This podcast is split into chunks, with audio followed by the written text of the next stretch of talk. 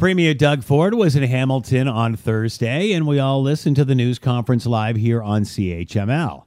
I was eagerly waiting for someone to drop those three magical letters that have caused so much controversy in Hamilton for as long as I can remember LRT. Sure enough, the question was asked to the Premier about the recent offer from LiUNA to be a vested partner of the LRT project. The Premier sounded quite positive on LRT and the out of the box idea, stressing the need for private public partnerships and federal help. Ford spoke to Mayor Fred Eisenberger earlier in the day and said they were trying to find a way to get shovels in the ground, at least get it started again. What?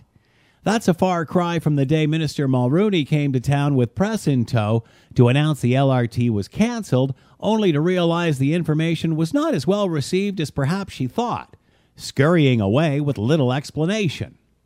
Next, it was on to a study to find another way to spend the province's promised $1 billion, but the train kept circling back to LRT.